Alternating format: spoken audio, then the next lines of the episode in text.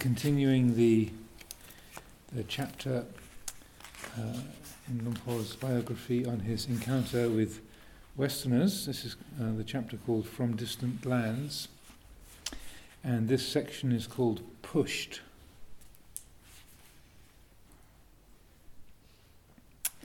After a few years, Luang Por's attitude to Ajahn Sumedho changed. Seeing his disciples' growth in confidence and the praise he was receiving, he began to treat him more robustly. Ajahn Sumedho remembers For the first couple of years, Luang Por would compliment me a lot and boost up my ego, which I appreciated because I tended to be self disparaging, and to have this constant, very positive attitude towards me was very helpful.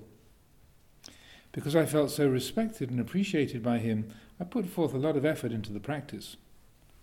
After a few years, it started to change. He saw I was stronger and he began to be more critical. Sometimes he would insult me and humiliate me in public. But by then I was able to reflect on it. There were times that Luang Por would tell the whole Dhamma hall full of lay people about things I'd done that were uncouth. It means kind of coarse or uh, inappropriate. If you could put your phone away, please, it'd be helpful to be listening to the Dhamma reading if you're listening to it.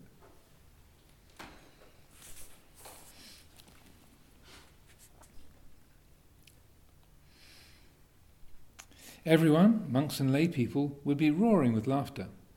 I'd just sit there feeling angry and embarrassed.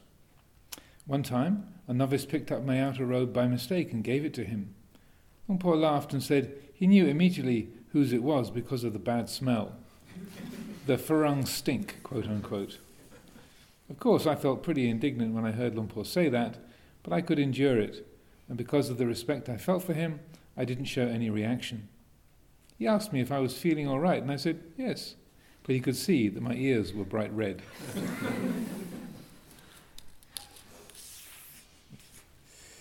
he had a wonderful sense of timing, and so I could work with it. And I benefited from being able to observe my own emotional reactions to being insulted or humiliated. If he'd done that at the beginning, I would never have stayed. There was no real system that I could see you just felt that he was trying to help you, forcing you to look at your own emotional reactions. And I always trusted him. He had such a great sense of humour. There was always a twinkle in his eye, always a bit of mischief, and so I just went along with it.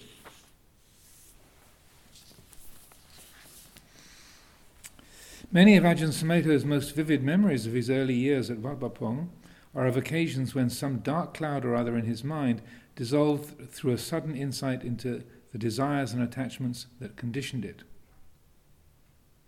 Luang Por's genius as a teacher seemed to him to lie in creating the situations in which this process could take place, bringing a, cri- a crisis to a head, or drawing his attention most skillfully to what was really going on in his mind. His faith in Luang Por allowed him to open up. A smile from his teacher or words of encouragement at the right moment could make hours of frustration and irritation seem ridiculous and insubstantial. A sharp question or rebuke could wake him up from a long bout of self indulgence. Again, Luang Por Sumedho is speaking. He was a very practical man, and so he was using the nitty gritty of daily life for insight. He wasn't so keen on using the special event or extreme practices as on getting you to wake up in the ordinary flow of monastic life, and he was very good at that. He knew that any convention can become perfunctory, that means kind of automatic or unconscious, can become perfunctory and deadening after a while if you just get used to it. He was aware of that, and so there was always this kind of sharpness that would startle and jolt you. In the early days, frustration was the major fuel of Ajahn Sumedho's suffering. The afternoon leaf sweeping periods could be exhausting in the hot season. One day, as he toiled in the sun, his body running with sweat, he remembers his mindfulness becoming consumed by aversion and self righteousness, grumbling to himself, I don't want to do this. I came here to get enlightened, not to sweep leaves off the ground. Just then, Luang Por approached him and said, Where's the suffering? Is Wat Pah Pong the suffering? Again, uh, uh, Luang Por Sumedho speaking. I suddenly realized something in me which was always complaining and criticizing, and which was preventing me from ever giving myself or offering myself to any situation. Another time I had this really negative reaction to having to sit up and practice all through the night, and I must have let it show. After the evening chanting, Luang Por reminded everyone that they should stay and meditate right through to dawn, except, he said, for Sumedho. he can go and have a rest. He gave me a nice smile, and I just felt so stupid. Of course, I stayed all night.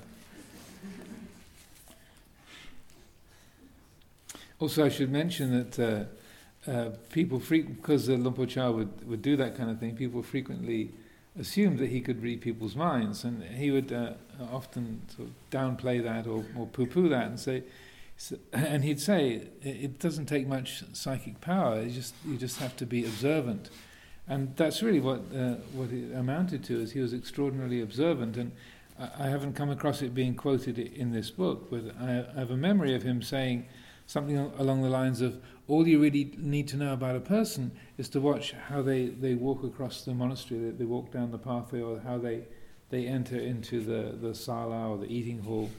It just, just, uh, and what he would do is when some new person arrived, a new, uh, a new monk or lay person arrived in the monastery, he would just sort of watch for a few days and then sort of, okay,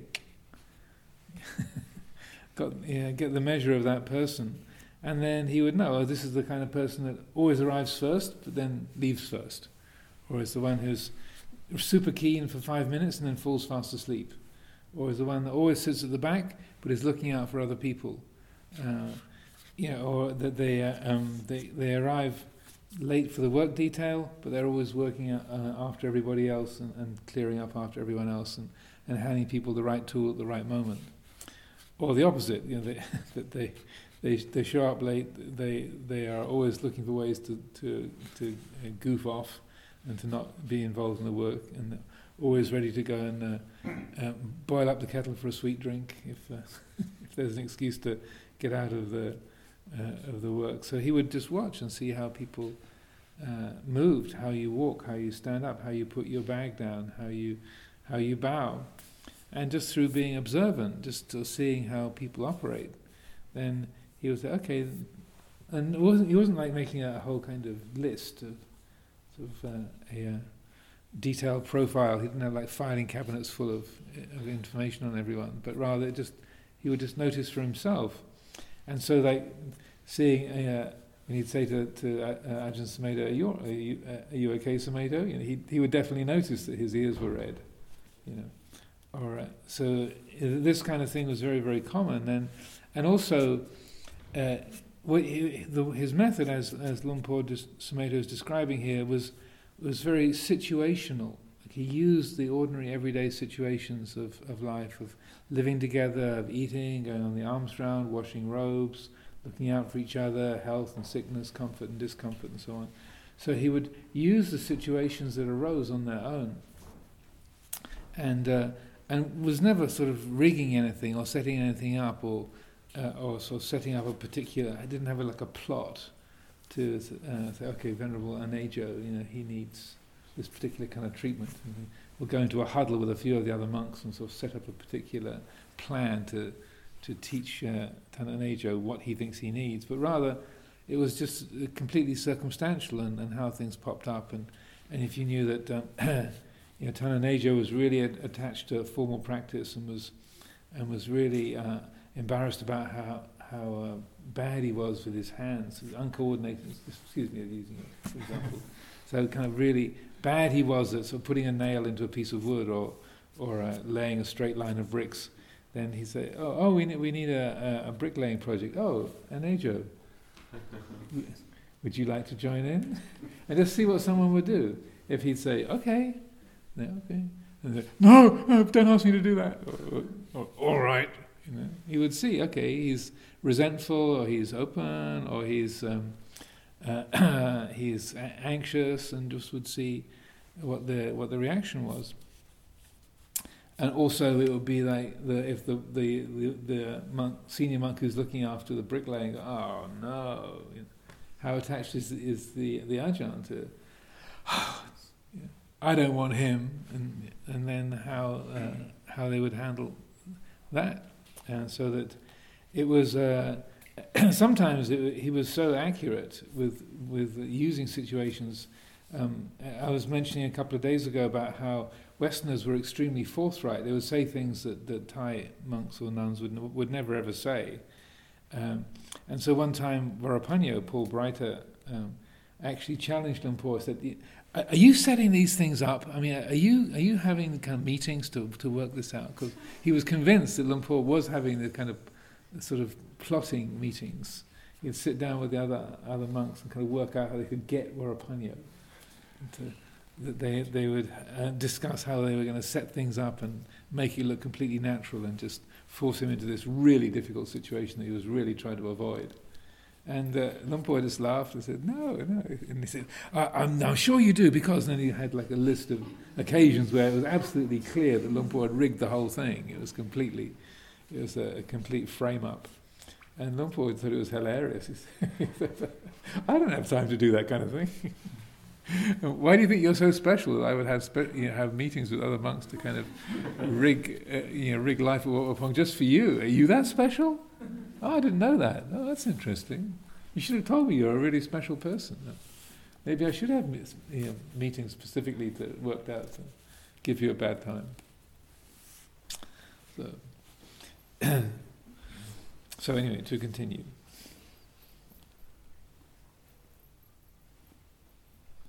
There were so many moments when you were caught up in some kind of personal thing. Again, this is uh, Luang Por Sumedho speaking. There were so many moments when you were caught up in some kind of personal thing, and he could sense that. He had the timing to reach you in that moment when you were just ripe, so that you could suddenly realize your attachment. One night we were in the small hall where we did the Patimokkha. So the um, fortnightly recitation, so it was um, down at the end of the eating hall. So you had the a, a line of three three buildings that was all together. You had the the sala, like this building, the sort of main assembly hall. Then you had the, the eating hall, which was a long, narrow building. And then at the end of the eating hall, you had this smaller shrine, shrine room, uh, which was where they had the fortnightly Patimokkha recitation. So it was down at the this little hall at the end where they've been doing Patimokkha. So one night we were in the small hall where we did the Patimokkha, and his friend Luang Por came to visit. Usually, after the Patimokkha was over, we'd go and have a hot drink and then join the lay people in the Dhamma hall. But on that night, he and Luang Por sat there joking with each other for hours, and we had to sit there and listen. I couldn't understand what they were talking about, and I got very irritated. I was waiting for him to tell us to go to the hall, but he just carried on. Every now and again he would glance at me. Well, I had a stubborn streak and I wasn't going to give up. I just got more and more angry and irritated. It got to about midnight, and they were still going strong, laughing like schoolboys. I got very self righteous. They weren't even talking seriously about practice or vinaya or anything. My mind kept saying, What a waste of time. They should know better. I was full of my anger and resentment. He knew that I had this stubborn, tenacious streak, and so he kept going until two in the morning, three in the morning. At that time, I just gave up to the whole thing, let go of all the anger and resistance, and felt a wave of bliss and relaxation. I felt all the pain had gone. I was in a state of bliss. I felt I'd be happy if he went on forever. He noticed that and told everyone we could leave. So that's a, that particular incident appears in many, many, many Luang Por Dhamma talks. So please take note. you have to have uh, total faith in the teacher and the teacher's goodwill um, for that to really work. If you if you think that there's um, a uh, the, the, teacher really has got something in for you and is just trying to make you suffer for the just for the the hell of it, then uh, it's not that liberating. this, incre- this tends to increase more uh, make more of the pain and increase the feelings of frustration. So the next section is called Speaking from the Heart.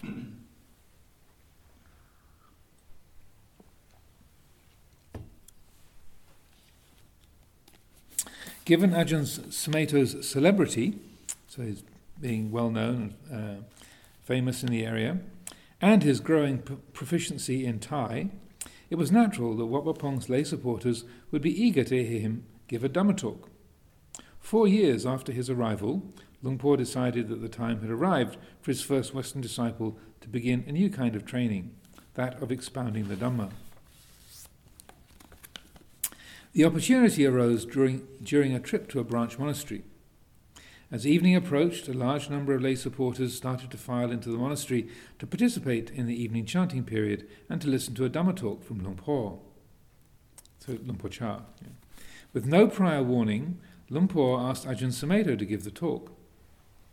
The prospect of ascending the monastery's Dhamma seat and struggling to give an extempore address to a large audience in a language in which he was not particularly fluent was an intimidating one. Ajahn Sumedho froze and declined as politely but firmly as he could. But with his strong trust in Luang Por and the realization that he was merely postponing the inevitable, he began to reconcile himself to the idea that soon he would have to start teaching. When Luang Por invited, quote unquote, him to give a talk on the next observance day, so that's a kind of invitation that you can't refuse, an offer that uh, you can't refuse. when Luang Por invited him to give a talk on the next observance day, uh, he acquiesced in silence. Despite being well aware of Luang Por's view that Dhamma talks should not be planned in advance, Ajahn Sumedho felt insecure. At the time, he was reading a book on Buddhist cosmology and reflecting on the relationship between the different realms of existence and psychological states. He made some notes for the coming talk. So this is uh, uh, so uh, psychologically, so the heaven realms relate to being happy, or sort of the, in the uh, uh, an aesthetically blissful realm. The hell realms, uh, so the states of anger or aggression, hatred is like being in the hell realms. The realms of addiction are the hungry ghost realms and such like. Observance Day soon came, and Ajahn Sumedho gave the talk. Although his vocabulary was still quite rudimentary, and his accent shaky, it seemed to go down well. He felt relieved and proud of himself. Throughout the next day, lay people and monks came up to him to express their appreciation of a fine talk, and he looked forward to basking in the sun of his teacher's praise. But, on paying respects to Luang Por beneath his kuti and seeing his expressionless face, he felt a chill go through his heart. In a quiet voice, Luang Por said, Don't ever do that again. Ajahn Sumedho realized that Luang Por knew that he'd thought the talk out beforehand, and that, in his eyes, also, although it had been an intelligent, interesting, and informative discourse, it was not the Dhamma speaking. It was merely thoughts and cleverness. The fact that it was a, quote, good talk, unquote, was not the point. In order to develop the right attitude towards giving Dhamma talks, a monk needs to guard his mind against the desire for praise and appreciation, and he must develop a thick skin. So this applies to nuns, of course, as well. Speaking of which, tomorrow evening I'd like to ask, invite one of the sisters to give the Dhamma talk for the Wan Phra. just, just coincidentally, if you could pass the message on, or look after it yourself if the other uh, sisters are not present. Thank you. See, the tradition goes on.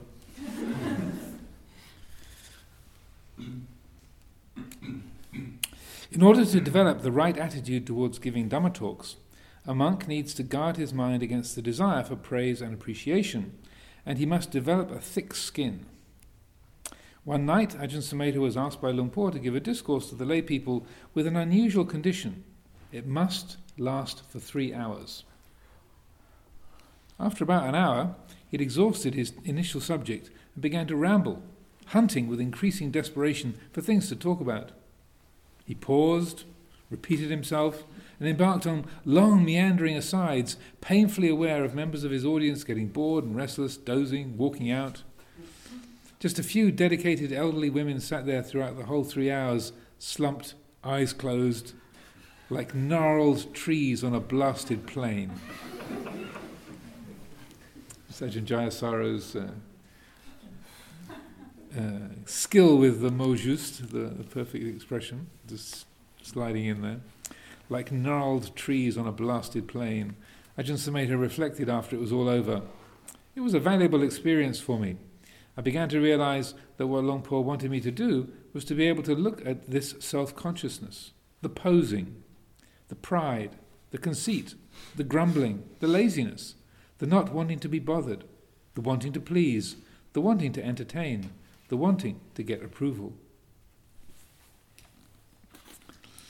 I think he uh, he took, uh, uh, if I'm remembering uh, his accounts of that, he's he even started talking about what it was like in the U.S. Navy, and uh, sort of passing on sort of stories of uh, life as a sailor uh, in the in the Korean War and anything he could think of that was you know, might be re- remotely uh, talkable, aboutable. But uh, you can get pretty desperate, and, and, it's it's not an exaggeration that the very first um, Dhamma talk that uh, I gave in my my version of Thai language, it was it was like that. The um, I was at a, uh, a branch monastery in uh, Roi Et, which is a little bit to the north of Ubon, and I was the, the only foreigner in the in the monastery. So the um, uh, the abbot had uh, agreed to. Uh, we were originally going to have the the kathina at our little branch monastery you know, on a certain date, and then the the abbot of the local mon- the monastery in the local town decided to have his kathina the same day, so ours got delayed. And so uh, uh, the the Ajahn of our monastery, Ajahn Rungrit, said, "Oh, um, so uh, our kathina is going to be a week later, um, and we're going to go to this kathina in the local town in in um, Phon Thong, and um, uh, can I invite you to give the talk?" So Ajahn Rungrit is a really good Dhamma teacher. He's of very uh, very eloquent and very funny and and use, would use the local dialect really heavily and kind of use all the sort of local accents because he he was from that that very you know, that was his home village, so he's very much a local boy.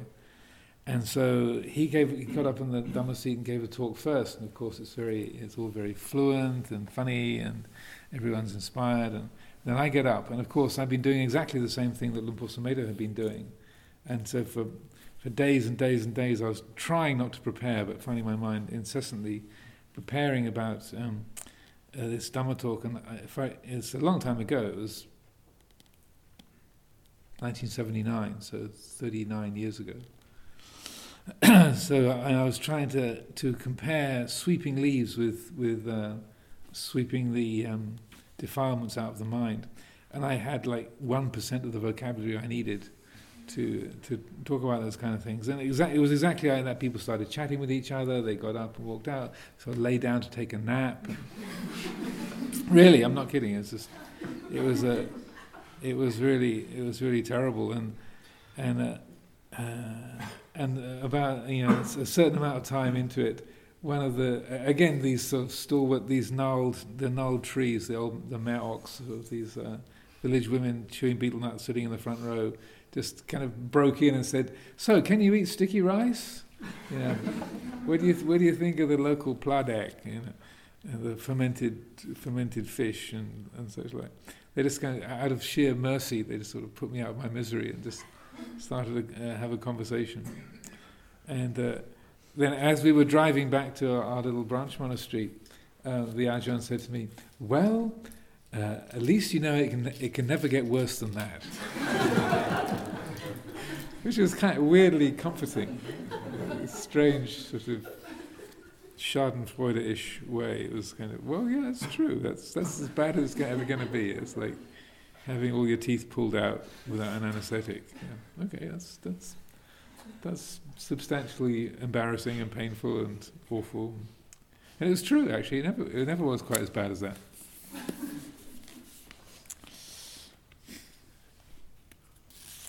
So the next passage, the next section is called Turn and Face the Strange. So there are some subtle David Bowie quotations that come through Ajahn Jayasaro's book. So this is a, a slight mutation on um, uh, David Bowie's song uh, Changes.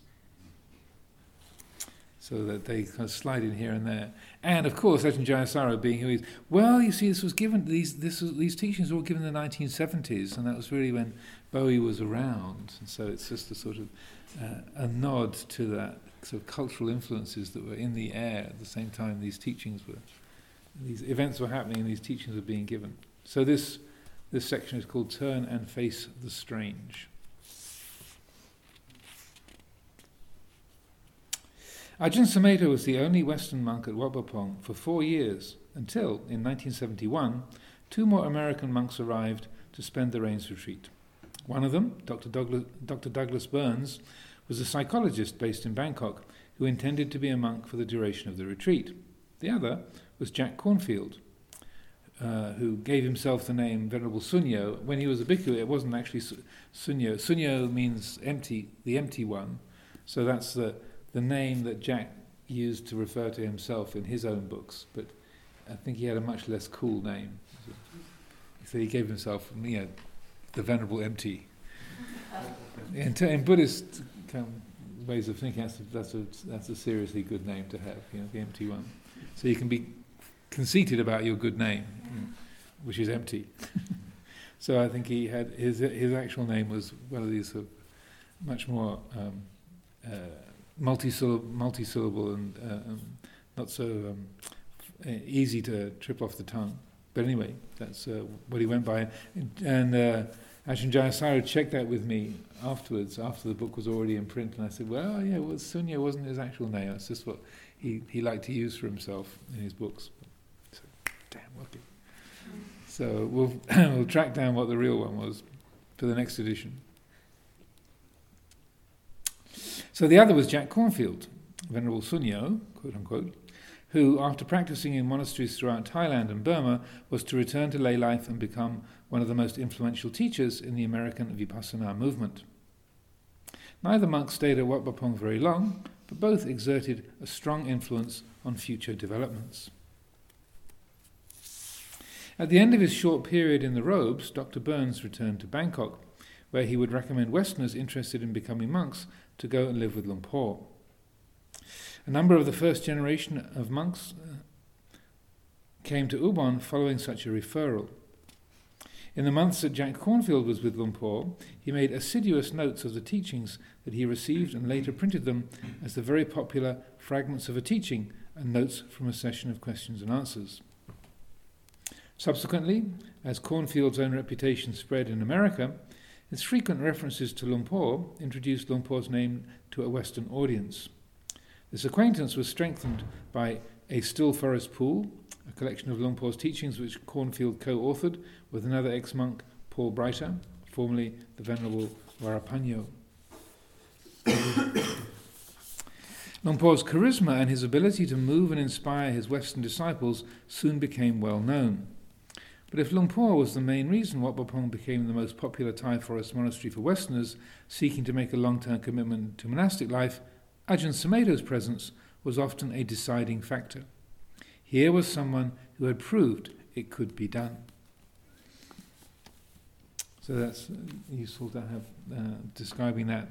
Um, there was a question a day or two ago about. Uh, I think Venerable Manunyo was asking about um, how did people find out. So Dr. Burns, I'd forgotten uh, that uh, he was um, quite a well-known figure in, in Bangkok at that time as a psychologist and was sort of around and about in academic and um, Western circles, and so he was uh, quite proactive in sending people up to Wat Pah Pong, saying, if you really want to meet, a, meet an enlightened master, then go and see uh, Yadon Pochar, if you, or there's you know, this Western monk, this American uh, Ajahn Sumedho, who's, uh, who's very uh, good as a teacher and a very good example.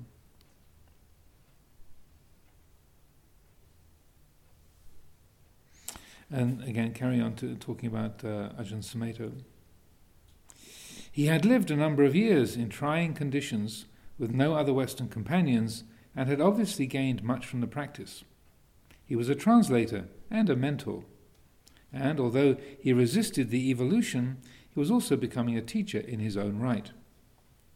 Venerable Varapanyo arrived in Wat Pah at a time when Luang Por was away for a few days, and his meeting with Ajahn Sumedho was crucial to his decision to stay. This is Varapanyo writing. Sitting up there on the porch in the peace of the forest night, I felt that here was a place beyond the suffering and confusion of the world. The Vietnam War, the meaninglessness of life in America and everywhere else, the pain and desperation of those I had met on the road in Europe and Asia who were so sincerely looking for a better way of life but not finding it. This man, in this place, seemed to have found it, and it seemed entirely possible that others could as well. In 1972, the Sangha of Western monks was steadily increasing, and Luang Por decided that they should spend the rains retreat at Tam Seng Pet, a branch monastery perched on a steep hill overlooking the flat Isan countryside, about a hundred kilometres to the north of Wat Pah Pong. Away from the guiding influence of Luang Por, personality conflicts festered, and a burned out Ajahn Sumedho left at the end of the retreat. This is uh, Ajahn Sumedho speaking here. To begin with, I felt a lot of resentment about taking responsibility. On a personal level, the last thing I wanted to do was to be with other Western monks. I was adjusted to living with Thai monks and to feeling at ease within this structure and culture, and yet there was an increasing number of Westerners coming through. Dr. Burns and Jack Kornfield had been encouraging people to come. After the Western Sangha had this horrendous rains retreat at Tam Seng Pet, I ran away, spent the rains in a monastery in the southeast, and then went to India. But while I was there, I had a really powerful heart opening experience. I kept thinking of Luang and how I'd run away, and I felt a great feeling of gratitude to him. And I decided that I would go back and serve. It was very idealistic. I'll just give myself to Luang anything he, want, anything he wants me to do. So this, uh, he just uses this adjective uh, horrendous for the rains retreat. There was all kinds of stories trickled down through the ages uh, from that. At That time there was, I think, about five or six Western monks. There was uh, uh, was there. Ajahn Liam was the senior Thai monk there, who's now the abbot of Wat Pah Pong.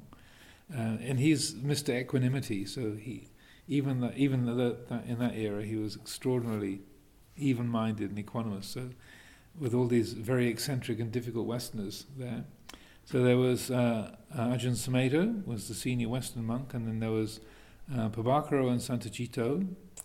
There was, um, I think, um, I don't think uh, uh, Anando had showed up then. I think there was um, uh, Chris Cook, uh, who was called Damaguto, who um, was an old friend of uh, Ajahn Sundra and Ajahn Sundra's former husband in Hull in England.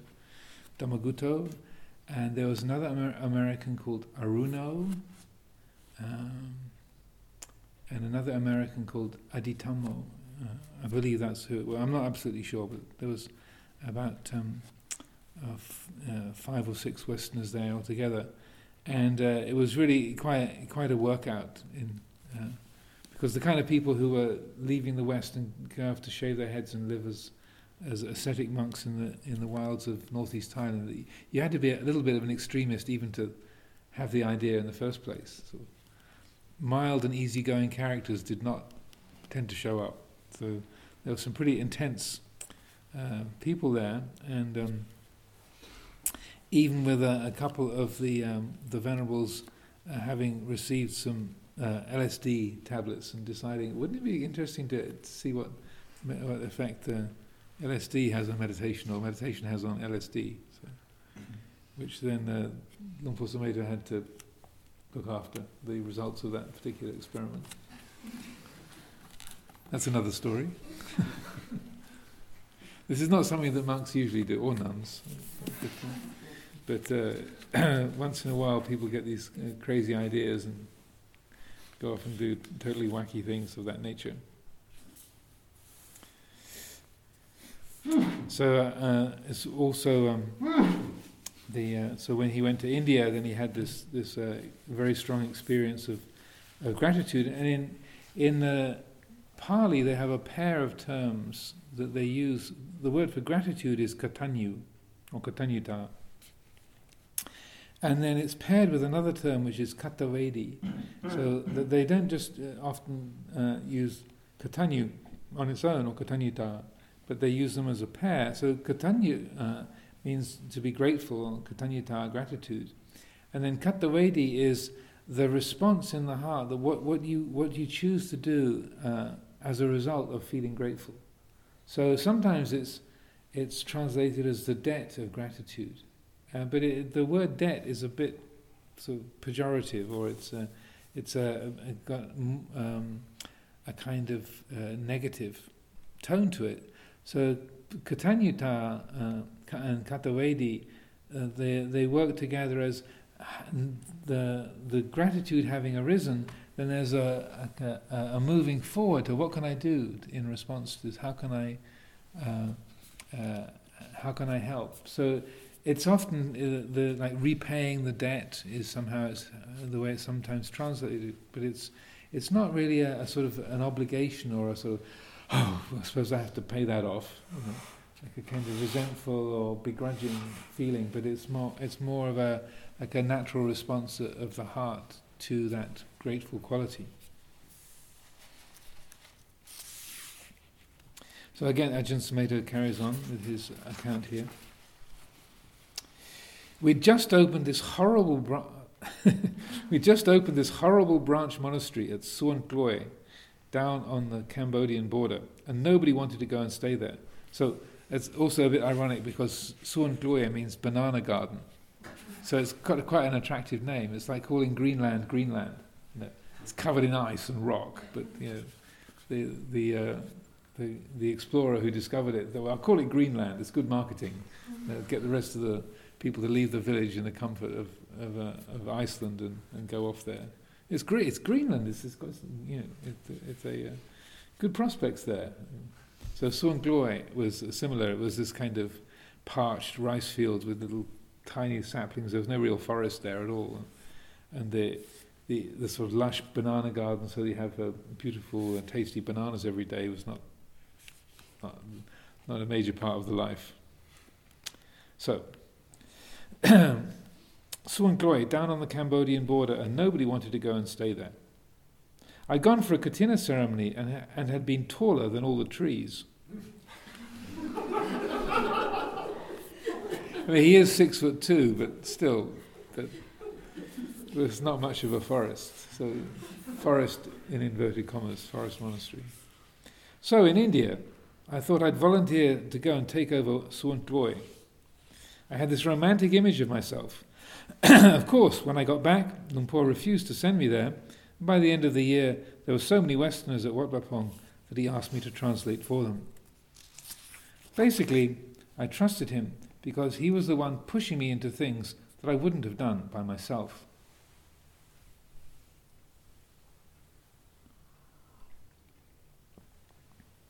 Any questions, reflections? That's the end of that little section there. Questions, reflections? Okay. This next part is called Through Western Eyes and uh, subtitled Beginnings. The question which every Western monk would get asked sooner or later, and usually sooner, was why he chose to become a monk. It was often a more difficult question to answer than might be expected. It wasn't so easy to distinguish causes from triggers, or to be sure that an uplifting narrative was not being patched together with hindsight.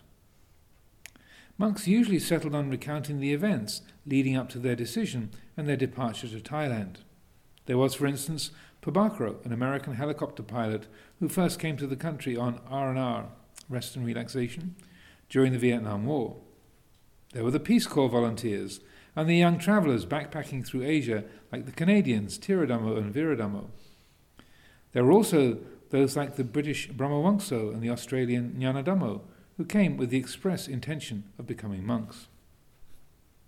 Many started off by reading books.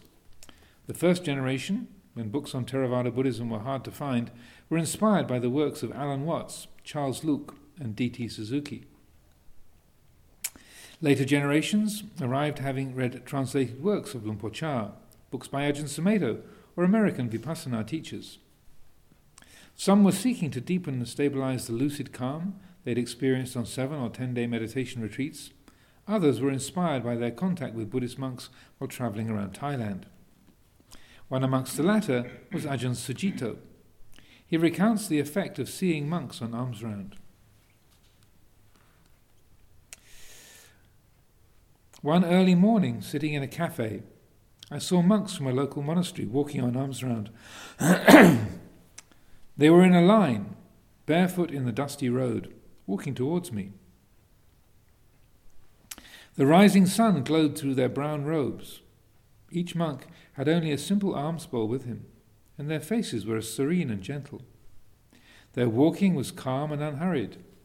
They were not going anywhere, they were just walking. The weight of years of self importance lifted off my heart. Something soared within me, like a bird at dawn.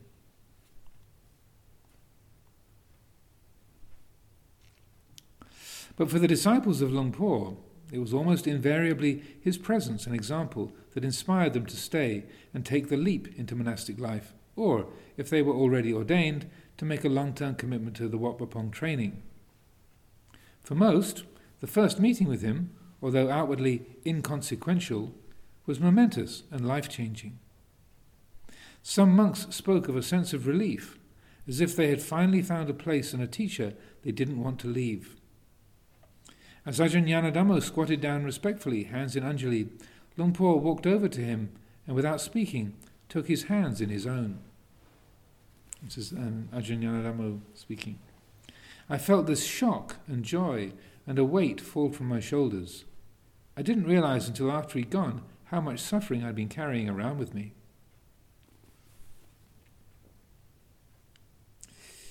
One of the richest sources of anecdotes concerning Luang Por and his Western disciples is to be found in the writings of Paul Breiter. Breiter arrived in Wat Pah Pong in 1972 and, as Venerable Varapanyo, struggled gamely through five years of monastic training before disrobing and returning to his native United States. In 1993, his memoir of the years he spent with Luang Por, Venerable Father, was printed in Bangkok. It begins with words that struck a chord with many of his contemporaries. Quote, if I have ever loved anybody in my life, then it is Luang Por Chah. Venerable Varapanyo's first meeting with Luang Por took place in Bangkok. So uh, he's left out a, a, particular part of the first paragraph of that book, and if I can remember it, it goes something like um, so he starts off the book with that, if I've ever loved anyone in my life, but then later on in the, in the same paragraph, a couple of sentences on, he says, It was a dreary day in a dreary life, and uh, I was trying to find a way to spend the dreary afternoon with my fellow prisoners of Buddha at a miserable, dreary Wat in Bangkok. I went into the tea room, and, uh, and one of the monks asked me, Would you like something to drink? They hadn't got any hemlock, so I settled for cocoa. so it gives you a bit of a flavour of the Varapanyo. Hemlock is poison. So. the po- Socrates drank hemlock to kill himself when he was being arrested by the Greek authorities. So, so it gives you a bit of a flavour, a sort of Jewish New Yorker wry sense of humour. So they hadn't got hemlock, hadn't got any hemlock, so I settled for cocoa. Anyway, after that, then he goes on to describe his meeting with uh, Luang Por Chah. I was overwhelmed by his radiant, exuberant happiness. I had really never seen anyone like that. He seemed like a big, happy frog sitting on his lily pad. And I thought, if all you have to do to be like that is to sit in the forest for 30 years, it's worth it.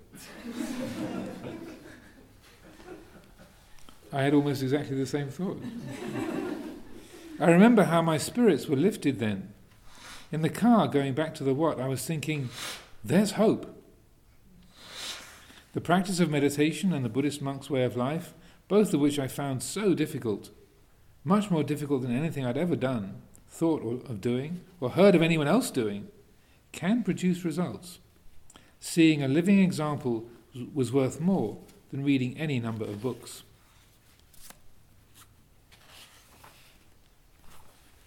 Ajahn Brahmavamso, a monk with a rigorous scientific background, so he did a, a physics degree at Cambridge, a monk with a rigorous scientific background decided to, to take Luang as his teacher after having his rational mind confounded.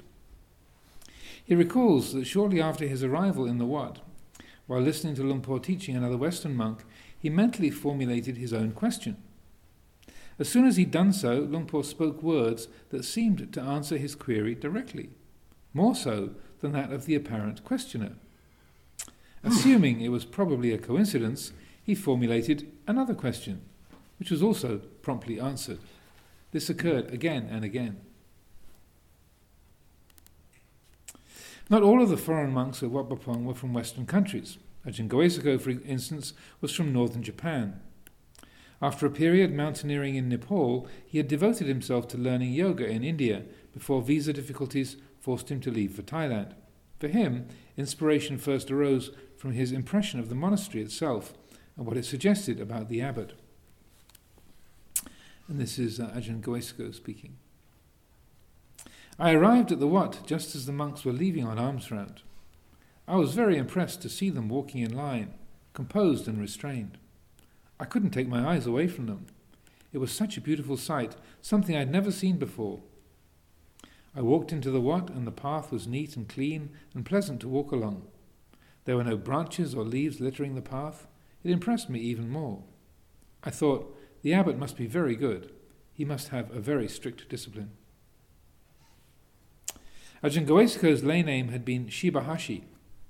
Luang found it impossible to pronounce and dubbed him Sibat Hasip, which means 4 baht 50 satang. So that's the, the Thai currency is the baht. So Shibahashi becomes Sibat Hasip, 4 baht 50. So that's how he remembered our, our names were so weird to him. So he would come up with with um, with sort of ways that, um, to remember. So Ajahn Jayasaro's name was his lay name was Sean, and uh, so the the Thai word for a spoon is chon, and the Lao pronunciation the, ch becomes a s sound. So son is the word for spoon in in Lao. So he became cho, you know, he became uh, the venerable spoon. so that we, we all got to kind of different nicknames of that, that kind. Um, so Sibat Hasip. He inspired the young man by explaining how an inner search, a search for the end of suffering, was more valuable than an outer search. Unless he knew how to abandon negative mental states, climbing mountains was a waste of time. This inner search and training lay at the heart of monastic life. For about 50, decided to stay.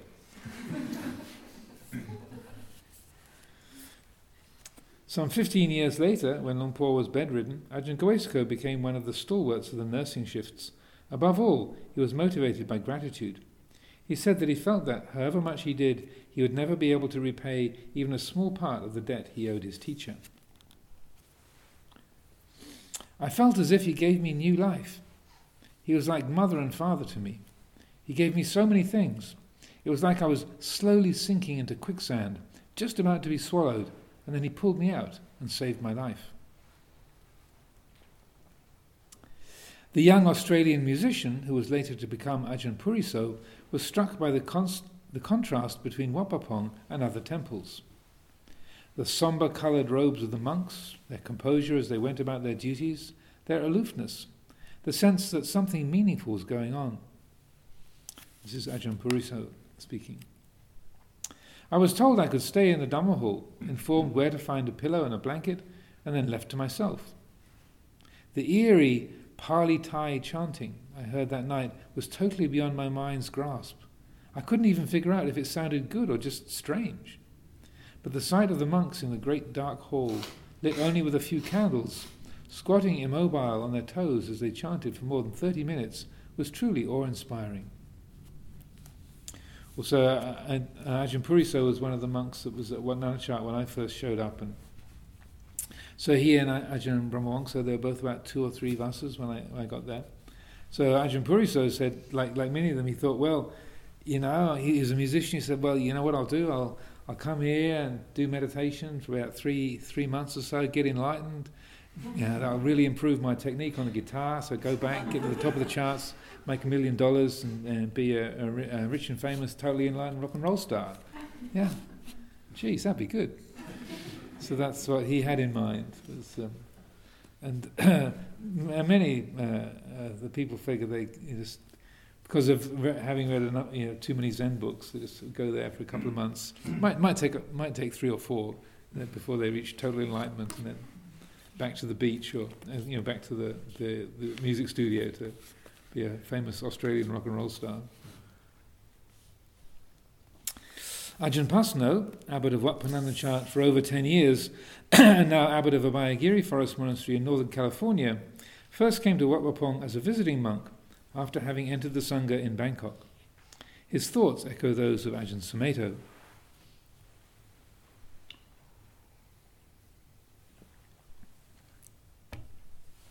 An abiding impression I gained of the way of life at Wat Pah Pong was that this was something that you could live over a long sorry, that this was something that you could live over a long time. Whereas at the places I'd practiced meditation before, it was a matter of applying a particular technique in a kuti in a special section of a monastery. It wasn't something that could be lived. Wat Pah Pong opened up a new dimension for me. That sense of being able to make a long term commitment to a teacher, a training, and the Vinaya. What struck me very strongly was the thought that if you were going to lead the holy life for any length of time and reap benefits from it, then you'd need to keep the Vinaya, to have an integrated lifestyle of Dhamma Vinaya practice. Luang Por really understood very clearly how completely we need to restructure our perceptions and every aspect of our conditioning. So his way of teaching was not just a meditation technique, but a complete training of body, speech, and mind. That was really the hallmark, his emphasis, what I feel was special about him. After a period of probation as a visiting monk, a Kanduka, an Akanduka monk, Ajahn Pasanno was fully accepted into the Wat Pah Pong community. Again, Ajahn Pasanno is speaking here. I remember looking forward to being able to participate in the Patimokkha, the recitation of the rule that takes place every, uh, every two weeks. I remember looking forward to being able to participate in the Patimokkha and getting quite excited. When the bell was rung, I was very eager and immediately made my way to the Uposatha hall. Luang Por didn't show up for another hour and a half. He was over in the Mechi section, where the nuns section of the monastery, giving them a talk. And I had a lot of trouble sitting on the hard floor. We hadn't even started the Patimokkha, and already I was squirming. Luang Por came and chatted back and forth with various monks, and then we performed the Patimokkha. Afterwards, about 10 pm, he started to give a discourse, and that went on until almost three o'clock in the morning, when he looked over innocently at the clock and said, Hmm, maybe you better ring the bell for morning chanting. then Luang Por walked into the Dhamma hall to give a short talk to the lay people, and we went to have a drink. The kettles of sweet drinks had been standing there since the previous evening and were full of ants. Not on purpose, you know because of the sugar in the drink, then the ants would climb up and go through the spout. They're, they're attracted by the smell of the sugar. So it wasn't ant tea on purpose. the, the, the kettles were full of ants. And I must confess, that quickly dampened my enthusiasm for Patimokkha. Those were the days. Those were the days. So, any questions, reflections, thoughts? Wish you were there. These mats and zafus, this is all aspects of the Dhamma ending age. All this. But uh, we have our own ways of making ourselves uncomfortable, more mentally than physically. So, but that's a, uh, I wanted to, to read some of this section just to give a bit of a historical flavour. Some of these um, characters, uh, part of our community. Some are still in robes, some are not still in robes. Like Puriso is um, uh, back in. He's a layman again, back in Australia. He became quite a well-known Dhamma teacher in Thailand, and then um, fell in love with a girl from the village and married her. And so they moved to Australia. They've got two grown-up kids now, and he does the Thai um, travel section for, I think, um, Lonely Planet. In uh, lives in Melbourne. He was uh, like Luang Sumedho. He was very tall and skinny at the time he was a monk. But he said that uh, when I was corresponding with him a bit about um, some translations. He's a very good uh, spoken and written Thai, and uh, and uh, again he he said, "Well, yeah, you wouldn't recognise me. It's all gone pear shaped." so he was bemoaning the fact that his he's not not tall and skinny anymore. He just sort of spread sideways as the years have gone by. Ajahn Gavesako was also a very influential monk in Thailand for many years, and um, but he left the robes uh, about five years ago now, and. Um, but uh, Ajahn Pasanno is still uh, very much in robes, still the abbot of uh, uh Abhayagiri. Uh, Ajahn Tiradhammo, Viradhammo, uh, still uh, very much in in action. So some have stayed in robes, some have not. But it gives you a bit of a flavour of those early years and where where people came from. But the the majority um,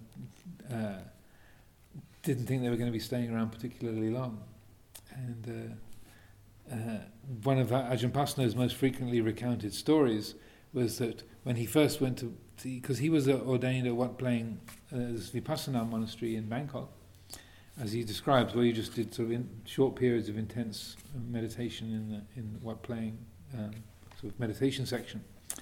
And uh, he'd heard of Luang Por Chah's um, reputation, so he went up to Ubon and Por said, five years if you, if you want to come and stay, if you want to come and train with me, five years. And so at that point, Ajahn Pasanno was thinking of maybe staying for six months maximum. But uh, he said he just ran. He just kind of went off and um, went to stay in different places. But he couldn't forget Luang Por, and, he, and uh, eventually sort of came back with his tail between his legs and said, "Okay, I'll do it. Five years." And that, so he's now been in robes for. Uh, of 44 years. So he's one of the most well respected um, elders of our community, and he and I were, uh, were co abbots of Abhayagiri for 13, 14 years together. So I'll leave it there for this evening. And uh, also, I have a three week long solo retreat beginning tomorrow. So uh, I'll have a long pause between this reading and the next one. You can read your own minds in. Unfortunately, this is still the only copy in, uh, that exists in uh, the, uh, the monastery. Uh, I think we're expecting seven or eight hundred from KL. I'm looking 4, at. Hmm? 4,000. 4,000. And they're due to arrive? We have no, no date yet. No date yet. So, like waiting for the Dhamma talk to, to come to an end. be a, a long wait, but uh, the secret of patience is not to be waiting. Just to uh, like uh, like Luang Por Sumedho's epiphany at the um, at uh, three in the morning, you just give up, and you can quite enjoy it. Okay, what I what I want isn't happening. Never mind, I'll just want something else. And then uh, you find that the bliss was not in the arrival of the books. The bliss was in your mind. You just had to discover it there.